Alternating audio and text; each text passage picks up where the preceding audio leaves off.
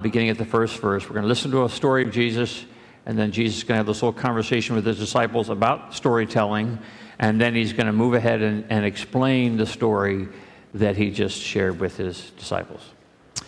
So, that same day, Jesus went out of the house and sat beside the sea, and such great crowds gathered around him that he got into a boat and sat there while the whole crowd stood on the beach. And he told them many things in parables, saying, Listen, a sower went out to sow, and as he sowed, some seeds fell on the path, and the birds came and ate them up. Other seeds fell on rocky ground where they did not have much soil, and they sprang up quickly since they had no depth of soil. But when the sun rose, they were scorched, and since they had no root, they withered away. Other seeds fell among the thorns, and the thorns grew up and choked them. And other seeds fell on good soil and brought forth grain, some a hundredfold, some sixty, some thirty. Let anyone with ears listen. And then the disciples came and asked him, Why do you speak to them in parables? And he answered, Well, to you has been given to know the secrets of the kingdom of heaven, but to them it has not been given. For to those who have, more will be given, and they will have an abundance. But from those who have nothing, even what they have will be taken away. Now, the reason I speak to them in parables is that seeing they do not perceive, and hearing they do not listen, nor do they understand. And with them indeed is fulfilled the prophecy of Isaiah that says, You will indeed listen, but never understand, and you will indeed look, but never perceive. For this people's heart has grown dull, and their ears are hard of hearing, and they have shut their eyes, so that they might not look with their eyes, and listen with their ears, and understand with their heart, and turn, and I would heal them. But blessed are your eyes, for they see, and your ears, for they hear. Truly, I tell you, many prophets and righteous people long to see what you see, but did not see it, and to hear what you hear, but did not hear it. So then, hear the parable of the sower. When anyone hears the word of the kingdom and does not understand it, the evil one comes and snatches it away, what is sown in the heart. That is what was sown on the path. This is what was sown on the path. As for what was sown on rocky ground, well, this is the one who hears the word and immediately receives it with joy. Yet such a person has no root, but endures only for a while. And when trouble or persecution arises on account of the word, that person immediately falls away. And as for what was sown among the thorns, well, this is the one who hears the word, but the cares of the world and the lure of wealth choke the word, and it yields nothing. But as for what was sown on good soil, Ah, this is the one who hears the word and understands it, who indeed bears fruit and yields, in one case a hundredfold, in another sixty, and in another thirty. This is the word of the Lord. Let's pray. So, Lord, we are grateful that we have this chance to be here this morning and to hear your word and to have the chance to reflect upon it. We're grateful to live in a country that gives us the freedom to do that without any fear of recrimination. And we're grateful that you give us the freedom to live out this word in whatever form or fashion you wish us to do. So we pray that we would have ears to hear and hearts to discern, eyes to see, and minds to wonder about what it is that you want us to do with your word. For we pray this in Jesus' name. Amen. So, the Archie League Medals of Safety were handed out a few months ago. A few years ago, I took an interest in the Archie League Medal of Safety Awards because I have nothing else better to do with my life. No, actually, I took interest in this because I got to thinking about a group of people who have managed to keep me alive for many, many, many years. And they have kept you alive too. These are people likely you have not met nor will meet. The Archie League Medal of Safety Awards are handed out once a year to air traffic controllers who played a significant role in helping pilots avoid serious aviation disasters. The Archie League Medal of Safety Awards are focused on these men and women in the control towers of airports across the country who are minute by minute in conversation with pilots, helping them to get off the ground and then back onto the ground. And sometimes it is their voice, it is their quick thinking, it is their split decisions that are the only hope of a pilot and a plane in trouble.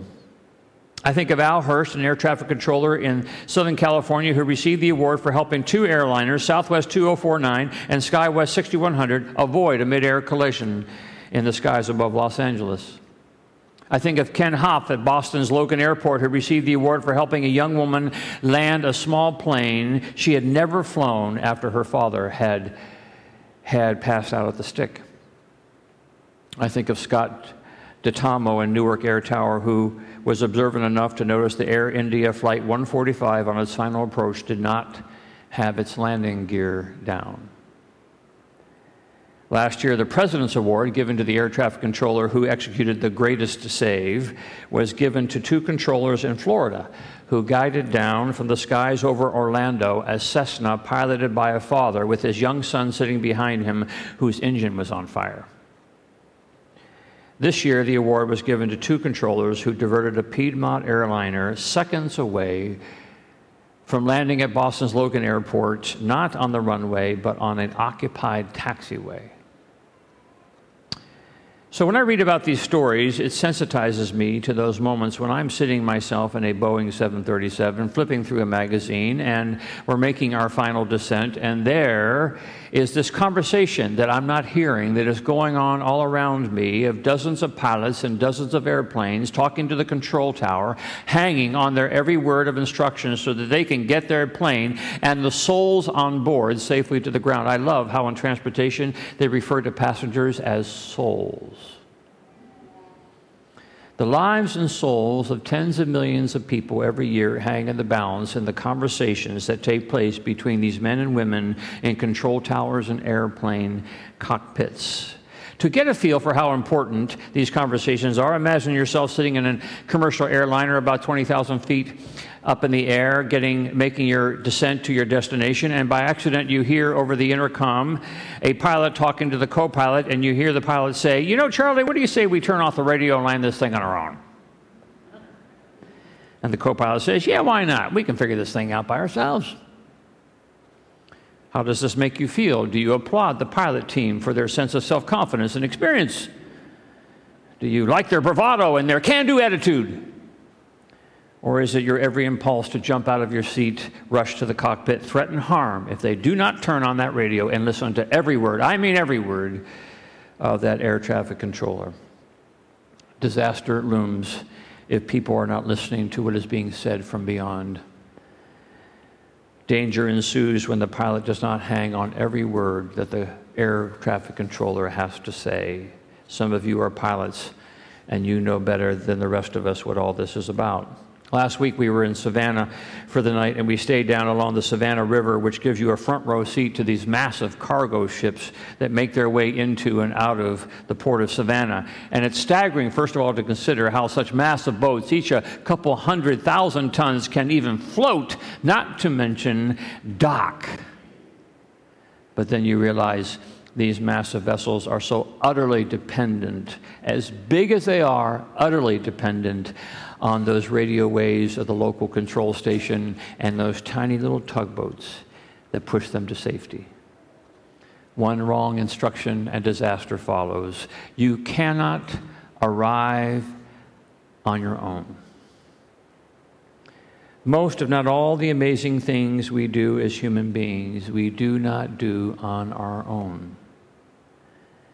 Most, if not all, the amazing things we do as human beings, we do not do on our own. We rely upon the guidance, the words, the wisdom, the direction of voices beyond us. That is a truth that goes as far back as the first page of the Bible when God said, It is not good for the man to be alone. We are more amazing when we do not do it by ourselves. And yet, I wonder how many of us think that we've got to go through this thing alone. How many of us consider that we are kind of alone in the cockpit with no headphones? How many of us feel like we are piloting through our life by ourselves? Wouldn't be a surprise that that is the message that you got along the way. You know, that they're, they're in this thing by yourself and that life is just a matter of learning from your mistakes and trial by error. And what doesn't kill you makes you stronger. And the best school to go to is the school of hard knocks. It's best to figure this thing out all by yourself. Turn off the radio, see if you can land it on your own. In fact, the more you do it on your own, some will say to you, the more respect you get. Not if you're piloting a plane. It is a dangerous fool who pilots a plane without listening to every word. So, in an abrupt shift of metaphor, Jesus tells us a story about God, our Father in heaven. He says that God is like a farmer who is throwing seed. God is this farmer that is sowing seed, and he's sowing the seed of his word. His word to us, his message to us. And the word that God has for us is a word that is intended to take root in us in order that we might bear fruit. Not just a little fruit, but a lot of fruit. And not just a lot of fruit, but amazing fruit, incredible fruit. That's the promise of the story of the sower and the seed. God wants to plant the seed of His word into our lives, each one of our lives, because it is God's desire to give us the opportunity to live out the abundant life. God wants our lives to be lives of bearing amazing fruit, fruit that, that we give to the world, and in doing so gives us in turn great joy. There is nothing better in life Count on this as the message of Scripture. There is nothing better in life than you bearing fruit for the world to enjoy. Nothing. And God's promise is, is that if you receive His Word, let the Word take root in you, you will be about the joyful life of bearing fruit. That God's ultimate goal is to give you the joy of bearing fruit for the kingdom. It's not God's will to whip you into shape. It's not God's will to make you feel guilty all the time. It's not God's will to somehow, you know, keep kind of some kind of scorecard on your life. God's word is intended to give you the joy of bearing fruit. So it's no surprise that when we hear Jesus tell us the story about receiving his word, the first word he says and the last word he says is the word listen. Listen for my word, he says. Listen to my word. Listen. In fact, in the 23 verses I just read to you from Matthew, Jesus uses the word listen, hear, and understand at least 20 times. Listen, hear, understand. If you want your life to bear abundant kingdom fruit, Jesus says, listen, hear, understand.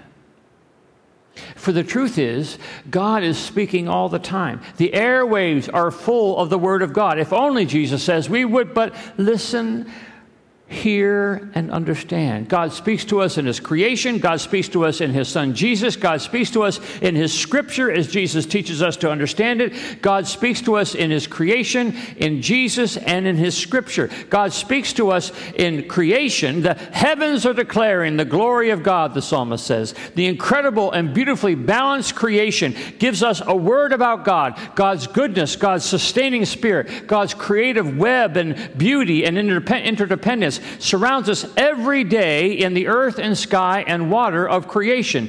Listen, hear, understand.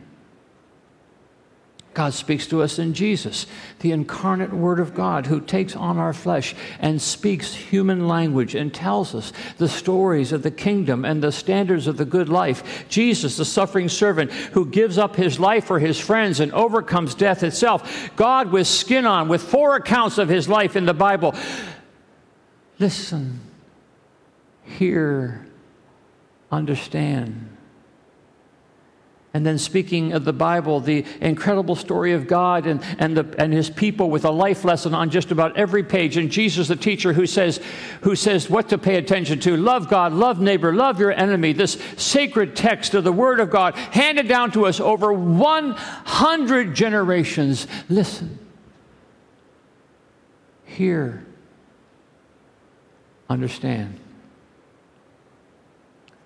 If you want to live an abundantly fruitful life, God says, you begin by listening, hearing, understanding the Word in creation, the Word in Jesus, and the Word in Scripture. Now, the thing is that it's not that you can't manage your life without all these things. Millions and billions of people don't pay any attention at all, and they seem to get through life all right. You know, they've got families, they got their whole job. Sometimes they make even a lot of money without ever listening necessarily to this Word of God that is surrounding us. And God says about all that, if that's all you want, then that's all you'll get. But if you want this greater joy, this incredible joy of bearing the kingdom's fruit, of living your life for heavenly purposes, of discovering the deeper meaning of your days, then build your life, Jesus says, around listening and hearing and understanding the Word of God. Early in her ministry, Mother Teresa heard a word from God that she should build an orphanage for the outcasts of Calcutta she should build this orphanage. And this is this word that she's hearing, listening, and she's trying to understand for herself. And so she goes to her superiors and she asks for their permission to build this orphanage. And they asked, they asked, they asked, how much money do you have? And she said, I have three pennies. And they said, Well, you, you, you can't build an orphanage with three pennies. And she said, You're right. But with three pennies and the Word of God, I can build anything. Jesus said, The one who hears the Word and understands it, oh, it is this one who bears fruit a hundredfold, sixtyfold, thirtyfold. Listen, hear, understand. And this word, this word from the tower, maybe the most important thing this word is from the tower is that it tells us about all the other planes in the sky you know, where we are flying with this little window, and the only thing we see is right in front of us.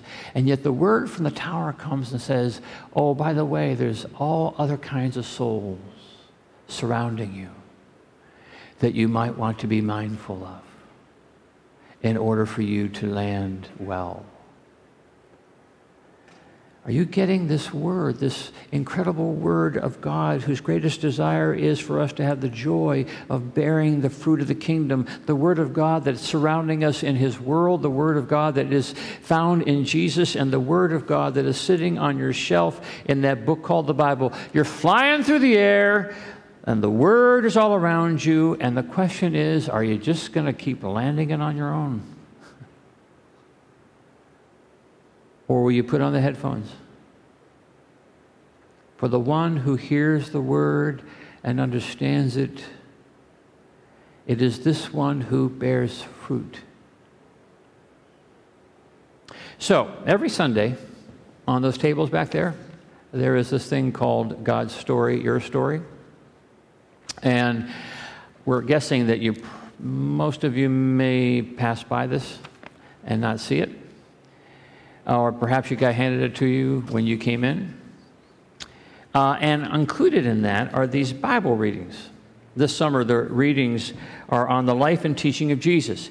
An average of about eight to 10 sentences a day that we encourage you to read. Now, you probably read on average about 500 sentences a day from all sorts of things, you know, websites and magazines and essays and novels that you're reading. At least I hope you're reading at least 500 sentences a day. And now there are these eight to 10 sentences your church suggests you read that are called, that we call, the Word of God the teachings of Jesus, vectors from heaven, seed that the farmer is sowing. And he's sowing it on your soil. Maybe it's rocky soil. Maybe it's hardened soil. Maybe it's good, airy, open soil. I don't know what your soil's all about, but I can tell you one thing and take it to the bank God is throwing the seed. He is throwing seed left and right. And He is showering you right now with so much seed that you look like you've been in a hay barn. And Jesus says, Listen, hear, understand. Headphones on. A word coming in. Fruit a hundredfold. And every hope for a good landing. Let's pray. Thanks, O oh God, for your graciousness, your love, and your mercy. You love us so much, you just keep walking up and down the fields of our life and you just keep throwing seed. Seed after seed after seed. And oh, yeah, we're busy. Oh, yeah, we got lots of things to do. Oh, yeah, we got lots of other things to read. But you just keep throwing seed. You just keep showering us with your word, your message. And so, Lord, we pray that you will give us the grace and the wisdom to put on the headphones, open our eyes and our ears to what you have to say. Because you want us to have joy. You want us to have joy. So we pray that we may take in all of that which surrounds us, that you so graciously scatter upon our lives. And we ask this in Jesus' name. Amen.